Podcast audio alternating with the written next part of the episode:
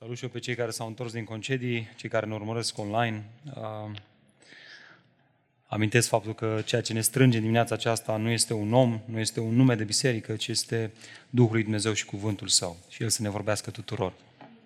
Amin? Zilele trecute am descoperit uh, o listă de filme cu subiect apocaliptic. Cine mai se uită la SF-uri? Da? Sunt câțiva? Ok. Sefiștii bisericii.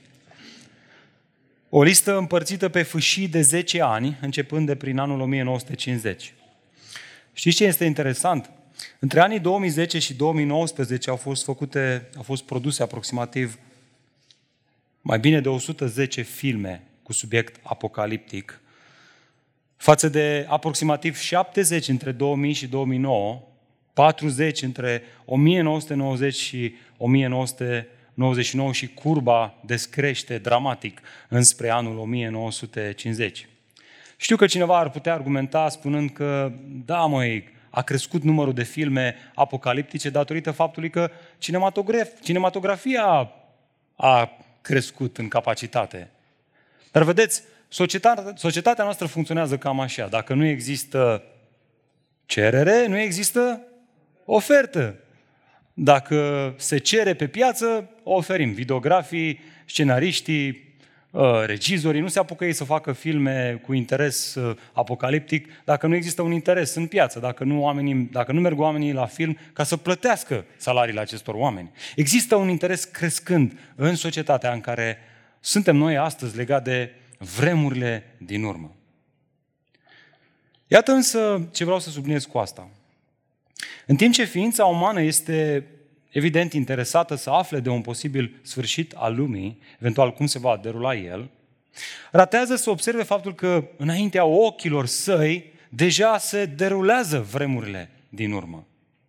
De fapt, expresia aceasta, vremurile din urmă, dacă cauți să o înțelegi nu din filmele de la Hollywood, ci din Noul Testament, realizez repede că nu se referă la ultima fază de existență a bisericii, ci la toată perioada ei de existență. Știai asta?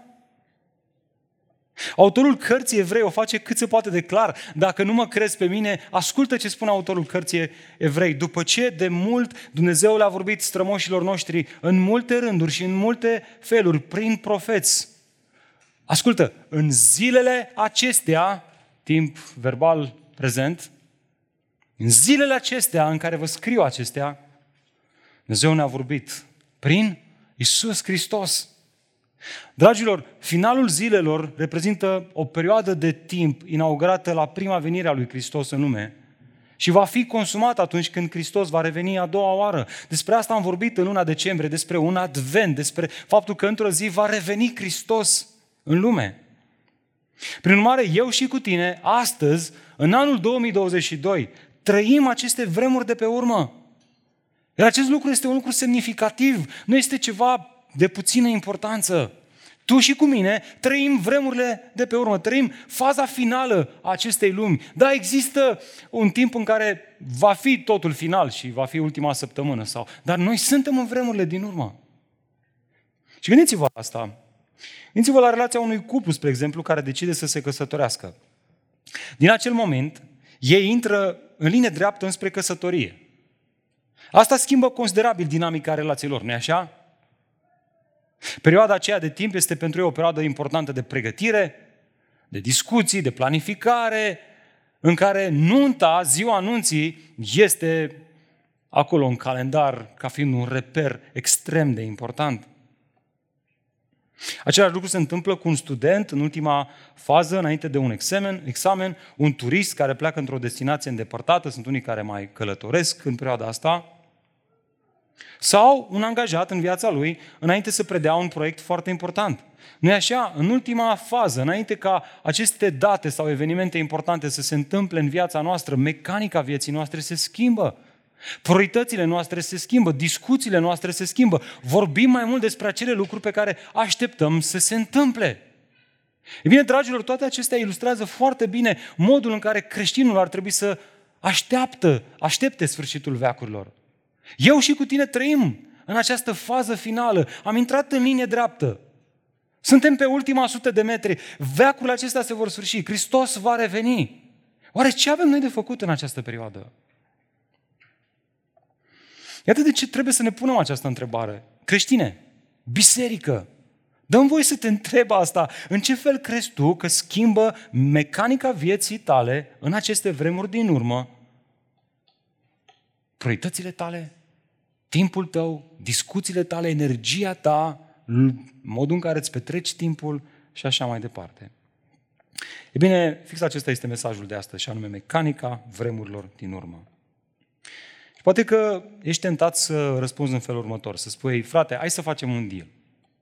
Tu îmi spui când se va întâmpla sfârșitul, când va reveni Isus, și eu o să știu ce am de făcut până atunci. Ce zici? Îmi zici asta? Nu e de mirare că astăzi în lume au ieșit nenumărați oameni care fac ei anumite socoteli și vin și zic cam atunci va fi sfârșitul veacurilor. Există această dorință în ființa umană să știm când se va întâmpla, când se vor sfârși veacurile.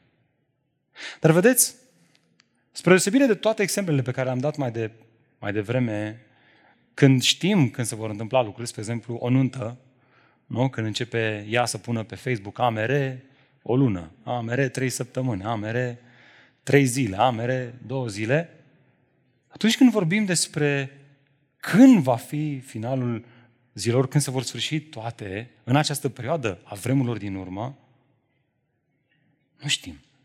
Habar n-avem, nu știm. Nu era întâmplare că Iisus le spunea ucenicilor, băieți, terminați. Terminați cu calculele. Nu este treaba voastră să cunoașteți vremurile sau perioadele pe care Tatăl din cerul le-a așezat prin propria sa autoritate. Treaba noastră nu este să aflăm când se vor sfârși toate, ci treaba noastră în vremurile din urmă. Ascultă, este să aflăm care este treaba noastră. Ce avem noi de făcut? Și asta e că în momentul ăsta ne ducem la textul nostru din 1 Timotei, unde Apostolul Pavel a spus-o cât se poate de clar lui Timotei și prin asta și nouă astăzi. Ascultă care e treaba noastră. Să luăm aminte la aceste cuvinte, dar Duhul spune limpede că în vremurile din urmă unii se vor depărta de credință. Dragul meu, dacă acest adevăr nu îți produce un sfior sfânt, dacă nu simți rece pe șira spinării, tare frică să nu cumva să fii într-o adormire, să nu cumva să te fii acomodat prea mult în lumea aceasta. Și ascultă-mă, eu ca și predicator n-am nicio șansă să te conving că suntem în vremurile din urmă. Aceste vremuri caracterizate de apostazie, de depărtare de la credință, N-am nicio șansă. Dar cred că Duhul Dumnezeu poate să facă asta și cred că ești în locul potrivit. Mă rog ca Duhul să o facă. Să lucreze El cum știe El mai bine. Pentru că aceste vremuri din urmă în care suntem noi sunt caracterizate de o perioadă de necredință. Iată așadar ideea centrală acestui mesaj. Dacă ții notițe, notează-ți asta. Dragul meu, ascultă, în vremurile din urmă, unii se depărtează de credință pentru că, ascultă, nu iau în serios avertizările clare pe care Duhul Sfânt le comunică acestora. Și pentru că avem și copii cu noi în dimineața aceasta, îi salutăm și ne bucurăm tare mult, avem și o povestioară pentru ei. Hai să fim serioși. Ne plac și nouă adulților povestioarele, nu-i așa? O povestioară spunea că dacă pui o broască direct într-un vas cu apă clocotită, copii să nu faceți asta, vorbiți cu părinții eventual, deci e doar o poveste, Broasca va țâșni, va sări imediat afară ca să scape de pericol. Dar dacă o pui într-un vas sau într-un bol la temperatura care îi place și apoi vei încălzi ușor, ușor, ușor, ușor vasul până la punctul de fierbere, povestioara spune că broasca nu-și va da seama de pericol decât prea târziu și va muri. Vedeți, această anecdotă ilustrează foarte bine viața creștinului în vremurile din urmă. Adesea ne acomodăm atât de bine cu lumea aceasta, încât atunci când lumea aceasta începe să clocotească în jurul nostru, credem că suntem la jacuzzi. Și ne dăm viața acolo. Rămânem fără aer și murim. Iată de ce Duhul Lui Dumnezeu în vremurile din urmă ne avertizează Vorbește bisericii, vrea să o trezească, trezește-te biserică, suntem în vremurile din urmă, nu mai încerca să te acomodezi în lumea aceasta nebună, dar bucură-te de lucrurile de care ai nevoie, dar nu te acomoda în ea. Ești călător.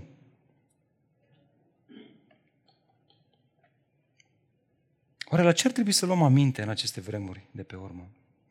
Păi, gata cu gândurile mele, haideți să vedem ce spune Scriptura. Ducem în dimineața aceasta în, în Timotei, capitolul 4 și haideți să vedem ce spune Apostolul Pavel, tânărului Timotei, apropo de vremurile din urmă. Au ajuns în seria noastră de mesaje Mecanica Bisericii din Cartea 1 Timotei, în capitolul 4. Ascultați cuvintele de la 1 la 5. Ați ajuns acolo? Ok. Dar Duhul spune limpede că în vremurile din urmă unii se vor depărta de credință, apropiindu-se de duhuri înșelătoare și de învățături ale demonilor. Influențați de ipocrizia mincinoșilor, a căror conștiință a fost însemnată cu fierul roșu. Ei interzic căsătoria și cer abstinență de la mâncărurile pe care Dumnezeu le-a creat ca să fie primite cu mulțumire de către cei ce cred și cunosc adevărul. Căci orice făptură a lui Dumnezeu este bună și nimic nu trebuie respins, dacă este luat cu mulțumire, pentru că este sfințit prin cuvântul lui Dumnezeu și prin rugăciune. Amin. Haideți să ne rugăm din nou în dimineața aceasta, vreți? În timp ce pleci capetele, cap, capul în rugăciune, roagă-te pentru inima ta, ca Duhul Domnului să-ți vorbească din cuvânt. Tată, îngenunchez înaintea ta în dimineața aceasta și te implor. Vorbește prin Duhul tău cel Sfânt, bisericii tale. Trezește-ne din adormire, Doamne. Doamne, ajută-ne să conștientizăm că trăim vremurile din urmă, vremuri în care așteptăm revenirea lui Hristos, vremuri în care suntem chemați să ne păzim de apostazie, de depărtare de la credința adevărată. Doamne, ajută-ne să fim alerți, ajută-ne să veghem ca un soldat într-o noapte de nesomn. Și noi, Doamne, să nu adormim în post, să veghem, să păstrăm credința adevărată, să rămânem aproape de adevărul Tău. În numele Lui Iisus Hristos m-a rugat toate acestea. Amin. Amin. Dragilor, nu uitați că duminica trecută am vorbit despre faptul că biserica este stâlpul și temelia adevărului. Textul din viața aceasta surprinde o idee foarte tristă cu privire la biserică și anume acel moment în care biserica renunță la mandatul ei și se duce după tot felul de vânturi și învățături și lucruri greșite. Toate acestea pot duce la depărtarea de credință. Iată așadar întrebarea pe care ar trebui să ne opunem fiecare dintre noi și anume, dacă lucrurile stau așa în vremurile din urmă atunci, oare la ce ar trebui să luăm aminte pentru a rămâne ca biserică, ca și credincioși, stâlpul și temelia adevărului? E bine, când mă uit în acest text, văd trei lucruri principale pe care suntem chemați, eu și cu tine, să le facem. Dacă ții notițe, notează asta mai întâi, retorica a Duhului.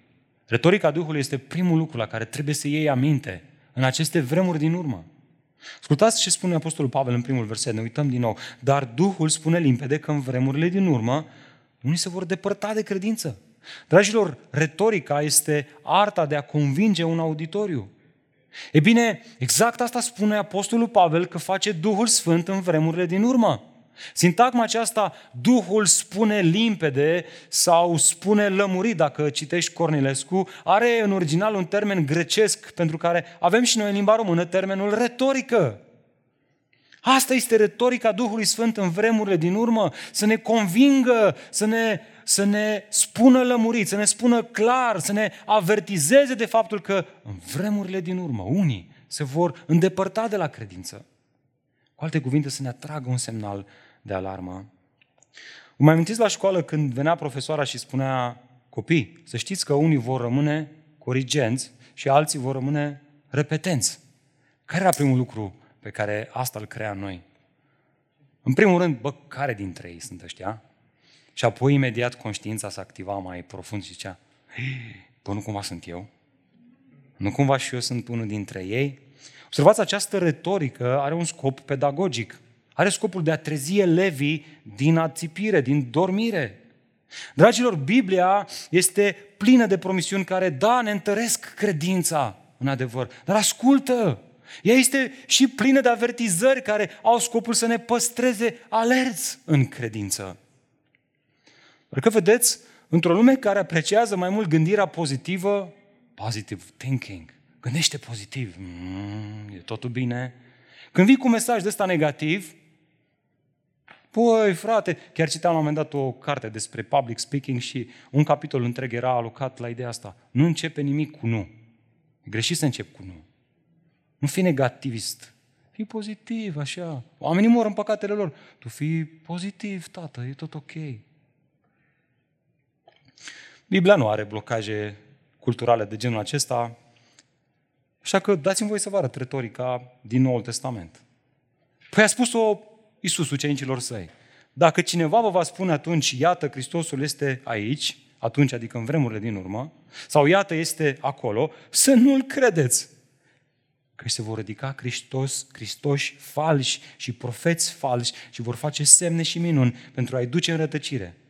Semne și minuni, adică își vor valida lucrarea prin semne și minuni și vor zice, vezi, eu vorbesc de la Duhul Sfânt. De ce? Pentru a-i duce în rătăcire, dacă este posibil, pe cei aleși. Voi însă păziți-vă. Am mai spus dinainte toate acestea. Am spus dinainte toate aceste lucruri. A spus-o Pavel, prezbiterilor din Efes, biserică pe care o studiam noi în vremea aceasta în 1 Timotei. Spunea el, știu că după plecarea mea vor veni între voi lupi feroce care nu vor cruța turma. Chiar și dintre voi se vor ridica bărbați care vor spune lucruri pervertite. De ce? Ca să-i atragă pe ucenici după ei. De aceea, vegheați. A spus-o Ioan, bătrânul lui Ioan, tot bisericii din Efes, prea iubiților, să nu credeți orice duh, ci testați duhurile, dacă sunt de la Dumnezeu. Pentru că în lume au ieșit mulți profeți falși. Și argumentul era, dacă vedeți profeți falși, să știți că este ceasul de pe urmă.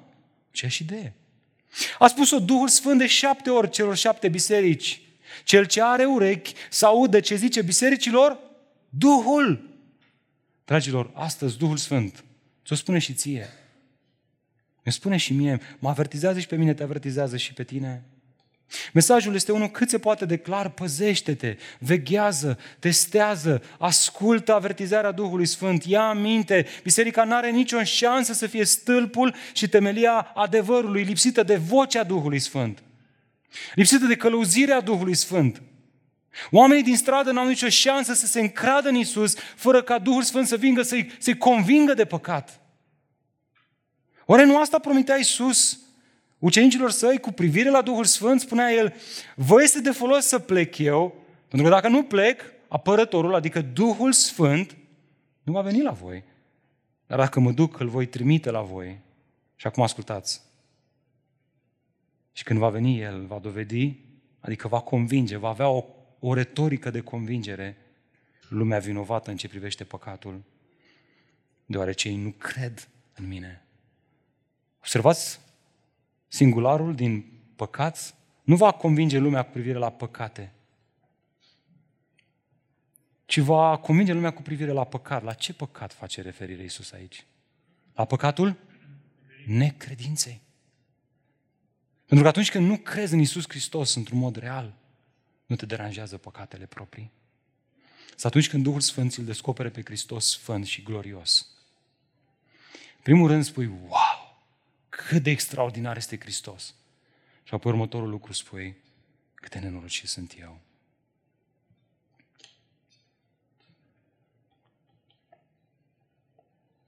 De aici cur toate celelalte păcate, dragilor. Lumea în care trăim nu are nevoie de mai multă moralitate, are mai mult nevoie de Hristos. Și singurul mod prin care lumea aceasta îl poate vedea pe, pe Hristos este prin lucrarea Duhului Sfânt și prin predicarea Evangheliei. Ascultă,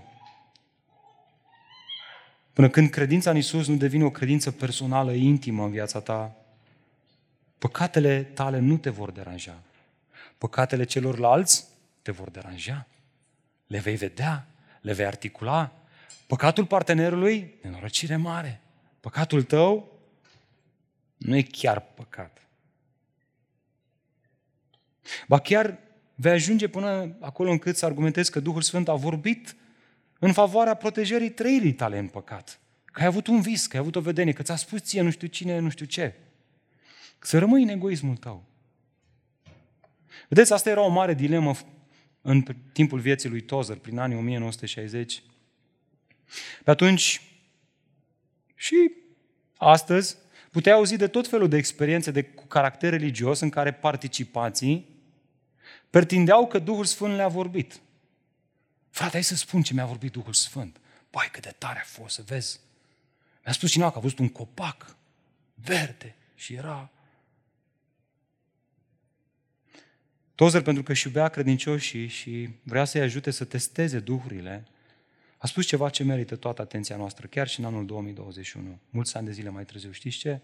Ascultați ce spunea acesta. Dacă această experiență a slujit la umilirea mea și la a mă face mic și netrebnic în ochii mei, atunci este de la Dumnezeu. Dar dacă îmi dă un simțământ de satisfacție de sine, este falsă experiența și trebuie respinsă ca, promo- ca provenind din sine sau mai rău de la diavolul. Nimic din ceea ce vine de la Dumnezeu nu va contribui la mândria mea. Dragilor, cine are urechi să aude ce spune Duhul, să asculte. Credința creștină este o credință a crucii, a morții față de sine și a învierii față de Hristos. Nu este joacă. Nu este un lănțic cu o cruce purtată la, la gât.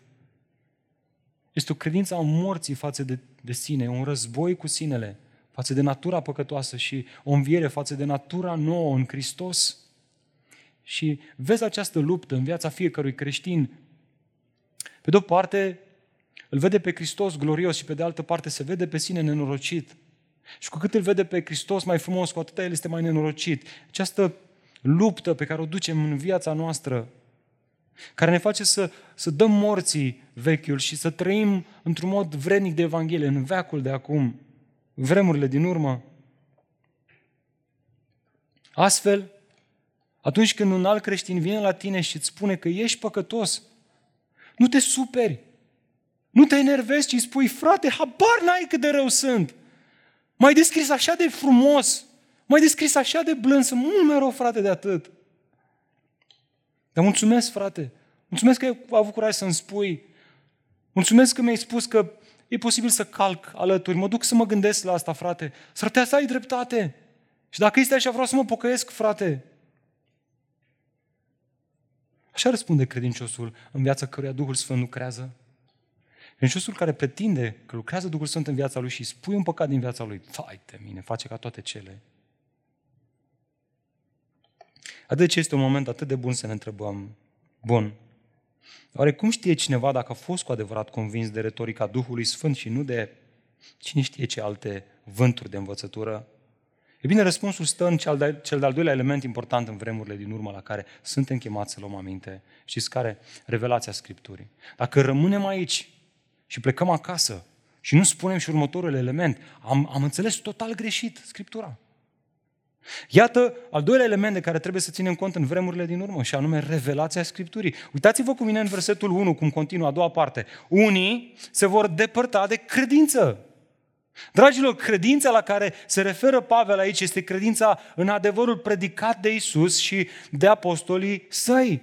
Este vorba despre revelația pe care ulterior acești apostoli au pus-o în scris, au redactat-o, au pus-o și Duhul Sfânt a protejat-o până în zilele noastre, o avem și noi.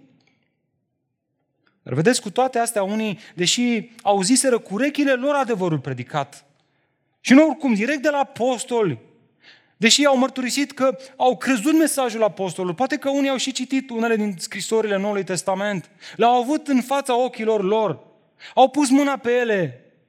Cu toate astea, au renunțat la credință, s-au depărtat de credință. Oare de ce? Oare de ce făceau oamenii asta atunci și de ce fac asta oamenii astăzi? Cu toți avem prieteni dragi, poate e vorba de un partener, poate e vorba de, de copiii noștri, poate e vorba de părinții noștri. Avem oameni pe care îi iubim cu toată ființa noastră și vedem cum ușor, ușor s-au răcit și s-au depărtat de la credință. Și ne-am pus întrebarea asta, măi, ce s-a întâmplat în viața lor? Și pentru că n-am răspuns la întrebarea asta într-un mod biblic, s-ar putea că nu am vegheat noi și s-ar putea noi să fim în pericol, să fim următorii care ne depărtăm de credință. Așadar, Pavel, în versetele acestea care urmează, ne prezintă trei cauze principale pentru apostazie, pentru depărtarea de credință. Le cunoști?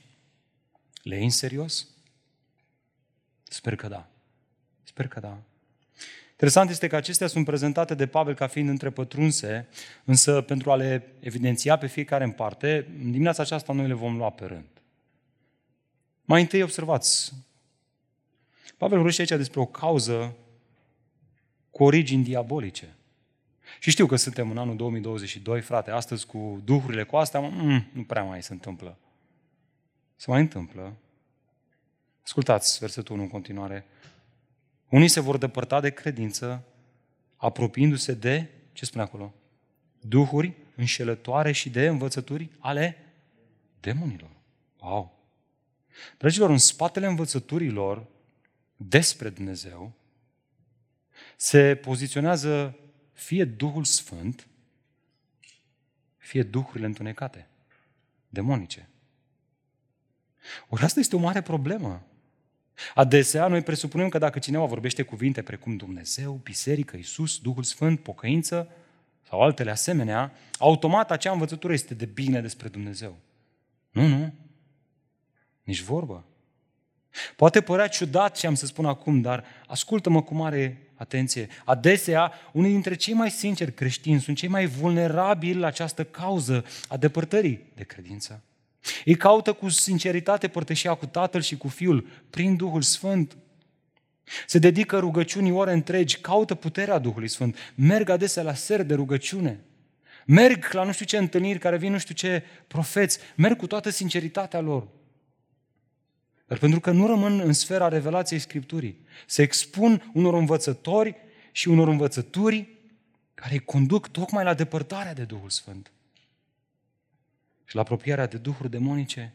Și culmea, aceștia chiar ajung să aibă parte de experiențe psihice care le produc emoții puternice. Adesea atât de intense încât vor fi auziți spunând, frate, să știi că cu adevărat Duhul Sfânt mi-a vorbit. Dar știți care este problema? Problema este că privind onest la viața lor, acele experiențe de ordin metafizic, le-am numit noi, devin drogurile emoționale cu care se sedează ei și prin care își validează pretinsa spiritualitate. Dacă le iei acea experiență, ei nu mai au de ce să fie credincioși. Ei îți vor spune, frate, da, uite și acum când mă gândesc ce experiență am avut, mi s-a zburit pielea pe mine. Și eu zic, frate, și mie mi se, pie, mi se zburește pielea pe mine când te aud ce prostii spui. Că nu vin din Scriptură, sunt niște falsuri, frate, sunt învățăturile de mă, da, frate, dar tu știi ce experiență am avut. Am văzut, frate, copacul ăla. Da, frate, știu. Dar ai văzut Scriptura? Ai validat, ai cercetat în Scripturi? Frate, nu, n-am făcut asta. Dragilor, Duhul spune lămurit să ne ferim de astfel de duhuri înșelătoare. Aveți grijă, fraților, aveți grijă la ce vă expuneți. Și vedeți, aici avem o problem, problemă mare. Noi, românii, trăim într-o societate și într-o cultură religioasă în care se întâmplă să auzim aproape pentru fiecare problemă din viața noastră un piei satanul. Am auzit odată, n-am să uit, când eram mic, de vârsta lui Clara, eram la țară la cineva, mulgea vaca, a dat din picior, nu știu cum i-a dat peste găleată și ce piei satanul. De am văzut că nu ținea bine găleata, o ținea cam relaxat, știi? Și avem și expresia noastră a evanghelicilor, o știți voi bine, trebuia să-și bage coada și dracu, nu? A zis-o, am zis-o, fiecare dintre noi. Expresie prin care știți ce facem noi? Căutăm să ne dezvinovățim. Nu și Pavel. El nu avea această gândire, această problemă culturală. Iată de ce următorul lucru pe care îl spune el aici, ca și cauză pentru apostazie, este o cauză cu origini umane. Îmi face un pas înainte și zice asta, dar fii atent că după asta este asta. Unii se vor depărta de credință Influențați de ipocrizia mincinoșilor. Am putea spune noi alții fac asta. De regulă, vedeți, toate duhurile înșelătoare, ascultă, de regulă, duhurile înșelătoare nu înșeală oamenii în mod direct, ci folosește tot felul de agenți umani. Ești conștient de asta? Observă în text. Răspunsul la întrebarea care sunt acești agenți umani este dat în această sintagmă, influențați de ipocrizia mincinoșilor. Acești mincinoși, ei însuși seduși de duhurile demonice, devin mijlocul de influențare a celor care au cunoscut Evanghelia. Termenul acesta, ipocrizie, ne indică faptul că aceștia sunt ipocriți intenționați să facă rău. Sunt niște șarlatani. Ei nu cred ceea ce predică, ei nu trăiesc ceea ce învață pe alții, dar le place vizibilitatea. Le place lumina reflectoarelor, le place scena. Adesea le place câștigul necinstit și atenția oamenilor. Le place să joace teatru, să poarte măști, că acesta era sensul cuvântului ipocrit în vremea respectivă, cineva care are o mască și joacă rolul unui alt personaj. Sunt, dacă vreți, niște profesioniști religioși, dar în privat, ei trăiesc cu o altă lume. În general, o lume a poftelor proprii. Gândiți-vă doar la câți astfel de mari vorbitori au fost expuși în ultima vreme în mediul evanghelic. Presa, laică chiar, este plină de cauzuri cu o sumedenie de preoți care au făcut asta. Ce ne învață asta? Dragilor, ne învață să ne întoarcem către biserica locală. Acolo vrea Dumnezeu să-ți păstorească inima și să-mi păstorească inima. Nu pe YouTube, ascultând nu știu ce mari predicatori, nu spun că nu sunt acolo și învățături bune. În cadrul bisericii, predicatorii pot fi atinși. Învățătorii pot fi atinși. Lideri de grup mic pot fi atinși. Oameni imperfecți, dar care iau Evanghelia în serios. Care își supun viața autorității Scripturii și care caută să trăiască o viață spre gloria Dumnezeu. Viața lor poate fi văzută de toată comunitatea. Poți afla dacă sunt ipocriți sau nu. Te poți apropia de ei. Când ei se ridică la învon, ei se ridică cu viața lor. Ei caută să trăiască lucrurile alea. Ei sunt frământați de lucrurile alea. Ei au, ei au în serios cuvântul lui Dumnezeu și viața de credință. Iar asta dă greutate mesajelor în comunitatea credinței. O frate, dar eu mă întreb acum ce se poate întâmpla dacă nu sunt atent la aceste cauze, primele două. Foarte grav. Ne spune Pavel în continuare. Iată și a treia cauză, și anume o cauză cu origini într-o conștiință împietrită. Vreau să vă uitați din nou în versetul 2. Alții se vor depărta de credință, influențați de o conștiință care a fost însemnată cu fierul roșu. Această practică de însemnare cu fierul roșu era aplicată în perioada respectivă, în general pe animale sau sclavi, pentru a stabili cine deține acele vite sau cine deține acele robi. Avea un fel de ștampilă de fier, o încingeai în foc, o înroșeai și o aplicai pe animale sau sclavi și își ștanțai. Interesant este că în vremea respectivă, această practică a fierului înfierbântat mai era folosită foarte des și cu motive medicinale, în special pentru a cauteriza o rană și pentru a opri însângerarea. Și dacă vă duceți în limba greacă pentru a vedea ce termen avem în spatele acestei însemnări, de fapt, avem exact un termen grecesc care sună chiar așa în limba românească, a cauteriza. Credincioșii din Efes care citeau aceste cuvinte scrise de Apostolul Pavel Timotei, care citea aceste cuvinte, înțelegea că o conștiință însemnată cu fierul roșu era o conștiință care aparține satanei, care îl are pe tatăl mincinoșilor de stăpân, nu pe tatăl luminilor și adevărului, care, fii atent, a ajuns prin respingerea adevărului într-un mod sistematic și lent, să fie bătătorită, să fie împietrită, precum în pilda semănătorului Adevărul lui Dumnezeu este aruncat și în viața lui. Și el este expus la Evanghelie. Și el este evangelizat. Și lui se spune Evanghelia, dar conștiința sa, fiind bătătorită, împietrită, bați în ea ca în lemn. Nu răspunde, nu îți spune nimic. Care pe zi ce trece, lent, dar sigur, s-a depărtat de adevăr. Aceștia au o conștiință care este cauterizată de învățăturile demonice, exprimate prin învățăturile ipocriților. Le spui despre Dumnezeu, le spui despre biserică, le spui despre ucenicie, le spui despre păcat, îi chem la pocăință, ei sunt stană de piatră, ei sunt insensibili. Aceștia au devenit nefolositori în gândurile, în gândurile lor și inima lor, fără pricepere, care s-a încrezut în ea, care a crezut că este înțeleptă, că, înțeleaptă, care a respins cuvântul lui Dumnezeu, a ajuns să se întunece. Bezn acolo. E hău. Și știți ce s-a întâmplat? Dumnezeu i-a dat pradă poftelor inimilor lor spre necurăție. De ce? Deoarece au schimbat adevărul lui Dumnezeu într-o minciună. Dragilor, observați cauza finală, un atac la adresa adevărului, printr-o revelație proaspătă, prin ceva nou, printr-o depărtare de adevăr și printr-o apropiere de a un alt pretins adevăr. Una pretinsă că vine de la Duhul Sfânt, că vine prin profeție, că vine prin visuri, că vine prin întărită prin semne și minuni, desigur, dar care în spatele ei are duhuri demonice și învățători ipocriți. Îmi place mult ce spunea tot Tozer despre asta. Citi câteva gânduri de ale lui pe subiectul acesta, pentru că știam că în vremea lui asta era o mare problemă și mi-a plăcut atât de mult citatul ăsta încât nu am putut să mă abțin să nu-l aduc înaintea voastră. Luați aminte la cuvintele lui Tozer, iată ce spunea el. Adevărul este că Biblia nu ne învață că în zilele din urmă va fi o nouă lumină și experiențe spirituale avansate. Ne învață exact opusul. Nimic din cartea Daniel sau din epistolele Noului Testament nu poate fi răstălmăcit în susținerea ideii că noi, cei de la sfârșitul erei creștine, adică cei din vremurile din urmă, ne vom bucura de o lumină care nu a fost cunoscută la început. Păziți-vă de orice om care susține că este mai înțelept decât apostolii sau mai sfânt decât martirii din biserica primară. Și acum ascultă.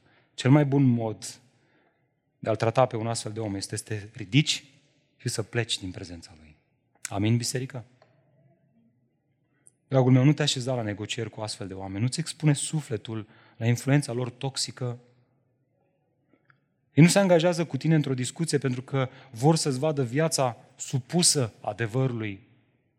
Ei se angajează cu tine într-o discuție în care vor să facă adevărul să se supună vieții tale trăite în pofte ci vor avea visuri pentru tine. Vor avea vedenii, vor avea tot felul de argumente ciudate luate de temir de pe unde. Ce este de făcut? Ascultă, biserică, Ascultă, dragul meu, ascultă, draga mea soră în Hristos, ascultă să conectezi mereu și fără întreruperi lucrarea Duhului Sfânt, de lucrarea adevărului, însuflat de Duhul Sfânt. Amin? Cred că versetul cel mai superb care prezintă ideea asta este un verset pe care îl rostește chiar și îl scrie Apostolul Petru. Fiți atenți ce spunea acest om. Și avem cuvântul profetic și mai ferm. Dacă trăim într-o lume care are profeții, dragilor, avem o profeție care e mai fermă decât orice altă profeție. Știai asta? Avem o profeție care este mai plină de lumină și mai plină de Hristos și mai plină de încurajare decât orice altceva ce ai putea primi din lumea asta.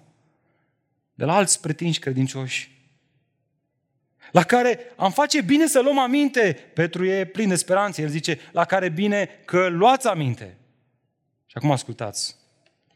Pentru că această profeție, acest cuvânt profetic, este precum o candelă care luminează într-un loc întunecos. Să știți că nicio profeție din Scriptură nu s-a născut în urma interpretării cuiva, că nicio profeție n-a fost adusă vreodată prin voia omului, ci oamenii au vorbit de la Dumnezeu conduși de Duhul Sfânt. Despre ce profeții vorbește aici? Puneți împreună profeții din Scriptură, profețiile unor oameni conduse de Duhul Sfânt. Dragul meu, dacă alegi la Scriptură, să știi că alegi la Duhul Sfânt. Și dacă alegi la Duhul Sfânt, Duhul Sfânt te va trimite la Scriptură. Mă auzi, frate drag, soră dragă? Vrei Duhul Sfânt? Te va trimite la Scriptură. Vrei Scriptură? Te va trimite la Duhul lui Dumnezeu. Există o sinergie perfectă.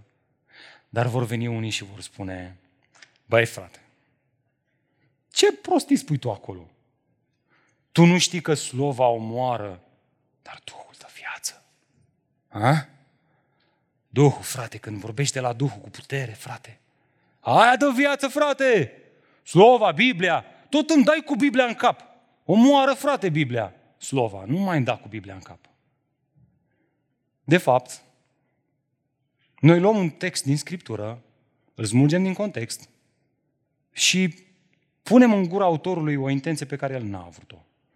Această afirmație vine din 2 Corinteni, capitolul 3, în care, culmea, Apostolul Pavel vorbește despre tocmai adevărul Evangheliei și importanța lui. Vorbește tocmai despre noul legământ. Slova acolo se referă la legea mozaică. Legea mozaică nu poate să dea mântuire. N-a putut să dea poporul Israel și nu-ți va da nici ție. Legea mozaică are un caracter temporar, a fost dată ca să fie un îndrumător pentru Hristos, o doică pentru o vreme. Dar Duhul, Duhul dă viață. Și în context, lucrarea aceasta Duhului este produsă doar în contextul predicării Evangheliei curate și adevărate. Apostolii Noului Testament niciodată n-au rupt lucrarea Duhului Sfânt, de lucrarea cuvântului lui Dumnezeu. Motiv pentru care Duhul Sfânt i-a inspirat să pună în scris, să ajungă până la noi în zilele noastre, să nu fim duși după tot felul de învățături și învățători și demoni și influențe. Așadar, dragilor, slova legii omoară, nu slova Evangheliei. Slova Evangheliei îți descoperă puterea lui Dumnezeu, cum prin crucea lui Hristos credinciosul primește nașterea din nou și pecetluirea cu Duhul Sfânt. Credința vine în urma auzirii adevărului credinței. Prin urmare, ia mereu aminte la revelația Scripturii în vremurile din urmă. Cercetează zi și noapte Scriptura, meditează, gândește, stai în ea. Dumnezeu îți va vorbi. Vedeți, mai este un lucru aici, unul destul de fierbinte. La ce trebuie să luăm aminte pentru a rămâne stâlpul și temelia adevărului în veacurile de pe urmă, trebuie să fim atenți la revoluția morală. Dați-vă cu mine versetul 3. Să luați ce spune aici textul. Ei, adică acești învățători ipocriți, care au în spatele lor niște demoni, niște duhuri înșelătoare, ei, aceștia, ajung să interzică căsătoria, ba mai mult, ajung să ceară abstinența de la mâncăruri. Facem în acest moment cunoștință cu o provocare cu implicații foarte practice în viața bisericii din Efes. Observați, vă rog, că învățătura nesănătoasă în cadrul bisericii din Efes nu se rezuma doar la deformarea credinței adevărate, ci și la deformarea practicii adevărate. Căci mereu o gândire greșită duce la o, la o trăire greșită. Și întotdeauna o gândire corectă, biblică, va duce la o trăire corectă. Știți voi aia cu ortopraxia, ortodoxia? Vă mai aduceți aminte? Da. Bun. De ce funcționează lucrurile așa? Pentru că întotdeauna ce credem, dragilor, determină ceea ce ne dorim. Și ceea ce ne dorim determină ceea ce facem. În spatele fiecărei dorințe avem o credință. Așa funcționează inimile noastre, așa l-a lăsat Dumnezeu să funcționeze. În cazul acesta, acești învățători ipocriți predicau o formă de ascetism, care venea dintr-o învățătură greșită. Adică ei predicau abstinență de la plăcerile naturale. Culmea extremelor, fraților. Dacă în zilele noastre se predică merit să, fe, să fii fericit, trăiește viața la maxim, fă tu ce ai chef, ei bine, în vremea lor, în Efes, se predica invers. trăiește viața la minim. Spunem ce ai vrea să faci. Nu fă. Ce ți-ai dori? N-ai voie. Ideea pe care trebuie să o sesizăm și pe care nu avem voie să o ratăm este aceasta. Oamenii aceștia în zilele acelea, la fel ca și astăzi, mulți în zilele noastre, vin și veneau cu o revoluție morală și sexuală împotriva învățăturilor Scripturii. Unii spun că Învățătura asta ar veni dintr-o ideologie mă, filozofică, un fel de gnosticism timpuriu. Alții spuneau că ar avea de fapt origini evreiești, esenienii de la Qumran, care cumva interziceau căsătoria și își reprimau poftele. Mai puțin contează de unde venea învățătura asta, contează să se sizezi că ea nu este din Scripturi. Prin urmare, știți care este instrumentul de verificare pe care Pavel îl pune în mâna credincioșilor din Efes? Și prin asta îl pune și în mâna ta și în mâna mea. Să fim ca și credincioșii din Berea. Știți care? E bine, un test teologic luat din creație. Dați-vă cu mine versetul 3. Observați, ei interzic căsătoria și cer abstinență de la mâncărurile pe care Dumnezeu le-a creat. Reține asta. Dumnezeu le-a creat. Cuvântul cheie, creație. De ce l-a creat? Iată de ce, ca să fie primite, nu respinse, dar cuvântul cheie următor este cu mulțumire. De către cei ce cred și cunosc adevărul. Căci orice, orice făptură al Dumnezeu este bună și nimic nu trebuie respins. Dacă este luată, cuvântul cheie încă o dată, cu mulțumire. Pentru că este sfințit prin cuvântul lui Dumnezeu și prin rugăciune. Dragilor, învățătorii aceștia nu predicau împotriva abuzurilor. Ei nu predicau împotriva imoralității sexuale și împotriva celor care făceau din mâncare un idol, care se îmbuibau. Nu, nu, nu, ei, ei predicau în, înspre reprimarea dorințelor naturale pe care Dumnezeu le-a creat și le-a așezat în fiecare om. Asta este ceea ce predicau ei. Bine, Pavel spune, nu, dacă te uiți la creație, lucrurile nu au fost așa. Să nu uităm faptul că după ce Dumnezeu a creat toate lucrurile, El s-a uitat la creație și ce a spus? Mai știi, mai știi ce a spus? S-a uitat la tot ce a făcut și iată că toate lucrurile erau nu bune. N-a spus că erau bune. Erau foarte bune. Carnea de vită era bună, carnea de porc, legumele erau bune, Eva era frumoasă, Adam era musculos, erau toate foarte bune. Azi ne-am mai ramurit noi băieții. Fetele au rămas frumoase, dar noi băieții mai greu. E bine, Pavel spune clar, băieți, ceea ce spuneți voi pică testul creației. Este de fapt o revoluție care schimbă în mod fundamental valorile morale pe care Dumnezeu le-a stabilit prin creație. Este de fapt o răzvrătire față de modelul genezei, față de modelul biblic, față de mecanica lumii în care trăim. Dragilor, sexul și mâncarea nu sunt subiecte tabu. Ele ne-au fost date ca să ne bucurăm de ele.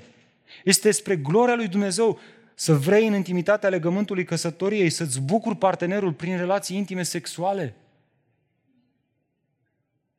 Ce s-a întâmplat cu noi de nu mai vorbim de subiectele astea, ne rușine.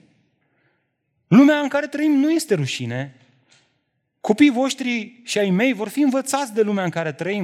Noi trebuie să vorbim despre asta. Este ceva frumos. Copiii noștri trebuie să știe că mama și tata se bucură de relații intime sexuale. Că e ceva frumos. S-a prins o lumânare, să bei un pahar de vin, un singur pahar de vin și să aveți o seară frumoasă. Ascultă, nu este nimic spiritual în a-ți pedepsi partenerul și în a lipsi de această plăcere. Sunt situații în care, datorită unor probleme medicale, actul conjugal devine o problemă. Și atunci trebuie să mergi la medic să-i ceri sfatul, să vorbești despre asta, să, să te deschizi, să vorbești cu o familie mai matură, să nu te închizi în tine. Sunt o grămadă de familii care experimentează mari probleme apropo de asta și te miri că se uită urât unul la altul. Trebuie să vorbim despre asta. Știu că am trăit într-un mediu și într-un context în care n-am avut voie să vorbim despre asta. Dar lumea vorbește despre asta și ne dă alternative. Și ne duce în rătăcire. Ascultă, dragul meu, este spre gloria Lui Dumnezeu să pregătești un burger bun, să strângi copiii și să spui, ho, mă, ho, nu, vă, nu săriți pe burger, stați ușor un pic să vă spun ceva. E bun? Da, tata, e bun, hai să mâncăm. Stați un pic. Hai să mulțumim lui Dumnezeu pentru el. Hai să luăm cu mulțumire. Este absolut ok să-ți iei copilul adolescent, să le iei deoparte și să spui, eu îi mulțumesc Domnului pentru mama ta. Să știi că avem relații sexuale extraordinare. Este Este soția tinereții mele, o iubesc și vreau să fiu devotat față de ea toată viața mea. Știți ce mult contează niște cuvinte de genul acesta spuse adolescentului tău la vremea cuvenită? N-ai idee! Altfel, lumea aceasta se va grăbi să-i dea alternative, să-i propună revoluția aceasta morală și sexuală care distorsionează totul. Așadar, biserică, încă o dată răsună întrebarea, care este misiunea bisericii în, acest, misiunea bisericii în aceste vremuri din urmă? Mai știți ce am discutat duminica trecută? Misiunea este să fie stâlpul și temelia adevărului. Nu trebuie să vorbim despre subiectele astea într-un mod indecent, obraznic, nesimțit, ci hai să vorbim în termenii Scripturii. Și haideți să ne informăm copiii noștri, haideți să sădim în inima lor adevărurile genezei, să le studiem împreună, să le răspundem curiozităților, să nu ne fie rușine, pentru că lumea asta nu îi va fi rușine. Și dar apare întrebarea, oare cum este chemată să răspundă biserica acestei generații care se depărtează tot mai mult de credință, aceste, aceste generații care este tot mai încântată de revoluția morală și sexuală care se întâmplă în lume. Știți care? Singurul protest, dacă vreți să protestăm, ăsta este singurul protest pe care suntem chemați să-l facem ca biserică, și anume să ne întoarcem înspre revelația Scripturii, să o studiem, să o trăim și să o spunem altora. Asta au făcut primii creștini, într-o lume în care moralitatea era rău de tot dată peste cap. Nu trebuie să ne speriem când vedem revoluția morală și sexuală din lume. Nu trebuie să ne pierdem speranța. Nu trebuie să ne ferim de societate. Nu trebuie să ne izolăm, să ne ducem pus nici nu știu pe unde. Trebuie să ne credem în neverația Scripturii care ne protejează, care ne sfințește și care ne dă viață. Amin? Modul prin care putem combate revoluția morală și sexuală este precum au făcut-o și primii credincioși, proclamând cu îndrăzneală, prin puterea Duhului Sfânt, revelația Scripturii. Dragul meu, dacă asculți toate acestea și ești unul dintre victimele războiului spiritual care se dă în lume, dacă ai trecut printr-un avort, poate prin mai multe, dacă te-ai angajat în relații sexuale ilicite, dacă ai divorțat într-un mod de care astăzi îți este rușine, dacă ai mințit, dacă ai furat, dacă ai făcut alte lucruri pe care, în comparație cu Hristos, sunt lucruri de care astăzi îți este foarte rușine, vreau să știi că te afli într-un loc potrivit. Și de ce?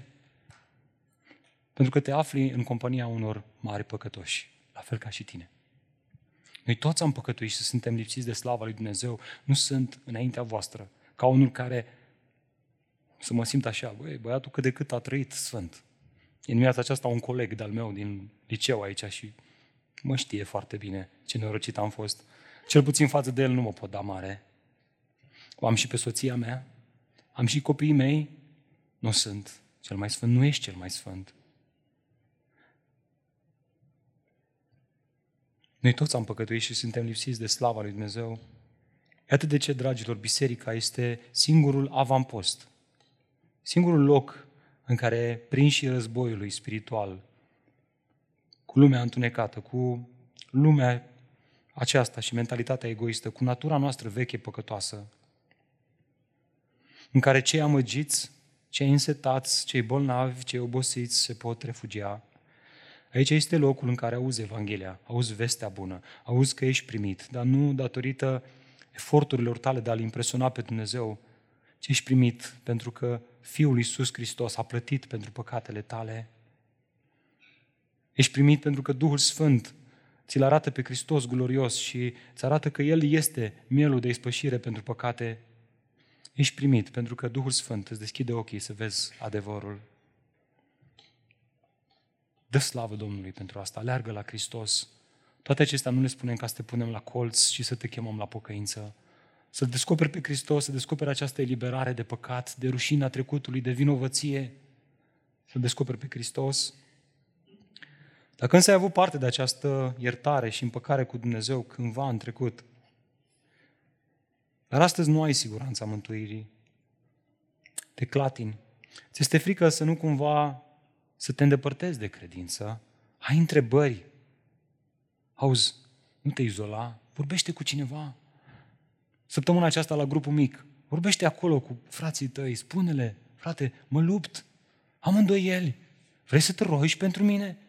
Vrei să vii alături de mine să-mi protejez credința în adevăr? În vremurile din urmă se dă o bătălie mare pentru credința ta în adevăr, dragul meu. Mare de tot, mai mare decât vom fi noi vreodată conștienți. Avem nevoie de biserica locală, avem nevoie unii de alții, avem nevoie de Duhul lui Dumnezeu. Nu a întâmplat, Iisus Hristos spunea că împărăția cerurilor va fi asemănată cu zece virgine, fecioare, care și așteptau fiecare mirele. Cinci erau înțelepte, cinci erau nebune. Știți ce a făcut diferența? Ascultați. Cele nebune nu și-au luat cu ele și un de lemn atunci când și-au luat lămpile, dar cele înțelepte împreună cu lămpile și-au luat și un de lemn în vase. Mirele întârzia. Mirele Hristos întârzie, fraților, în vremurile din urmă. Asta va fi mereu impresia noastră. Astfel, astfel că ele au ațipit toate și au adormit. Care? Cele neînțelepte. Ce le lipsea? Ce le lipsea? Un de lemn în vasul lor, în lampa lor. Aici vedem somnul broaștei în bol, care nu realizează că temperatura crește și astfel ajunge să moară. De ce? De ce? Pentru că lipsește Duhul Sfânt al lui Dumnezeu de acolo. Morala acestei pilde, învățătura ei, aplicația ei este așadar vegheați. Cei care au Duhul lui Dumnezeu, cei care au un de lemn în lampa lor, au lumină. Au lumină mică poate, dar au lumină, ei văd că sunt în întuneric. Și asta îi face să vegheze, să fie alerți, ca soldații în post. Așadar, vegheați că și nu știți nici ziua, nici ora când va reveni Fiul omului. Dragul meu, în acest pasaj, în acest îndemn, unde lemnul din vas este un simbol al Duhului Sfânt în Scripturi, este ceea ce Dumnezeu promite să toarne din plin în inimile credincioșilor în noul legământ. Asta este împlinirea profeției profetului Ioel, care spunea că în vremurile din urmă, fiii și fiicele vor profeți, vor avea vedere și vor vedea o lumină. Nu o lumină de prosperitate, nu o lumină în care să stai să dormi în post, ci o lumină care îl prezintă pe Hristos glorios. Și pe noi, păcătoși, lipsiți de putere, lipsiți de vitalitate, lipsiți de energie, lipsiți de capacitatea de a ne mântui. De asta, la finalul profeției, de asta Apostolul Petru, când aplică această profeție a lui el, în momentul în care biserica s-a înființat, a fost în zilele acelea, oricine va chema numele Domnului, va fi mântuit. Dragul meu, cheamă numele Domnului în dimineața aceasta.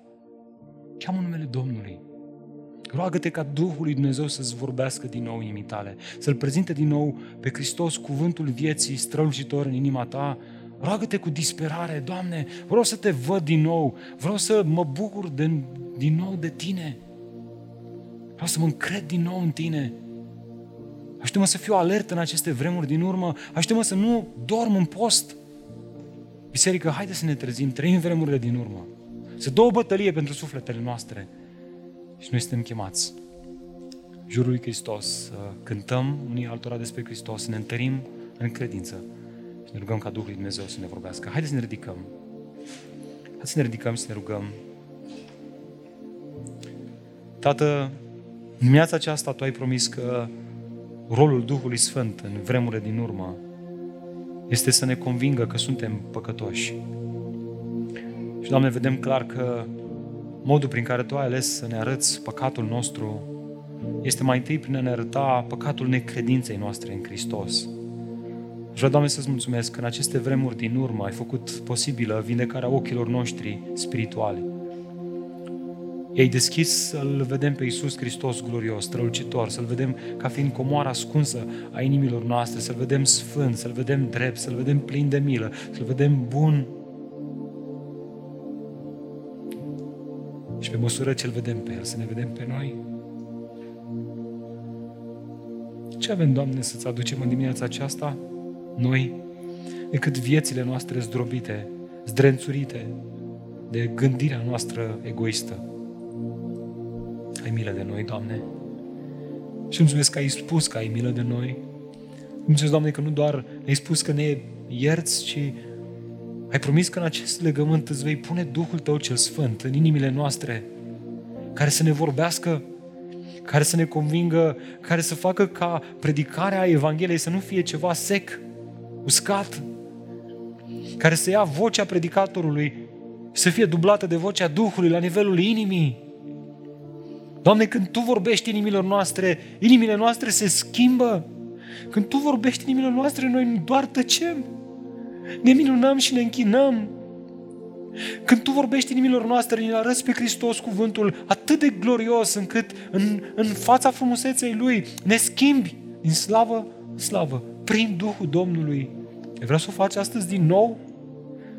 Nu alergând la cuvântul unor profeți care cred ei ca o revelație nouă, ci alergând la cuvântul profetic scris în Scripturi.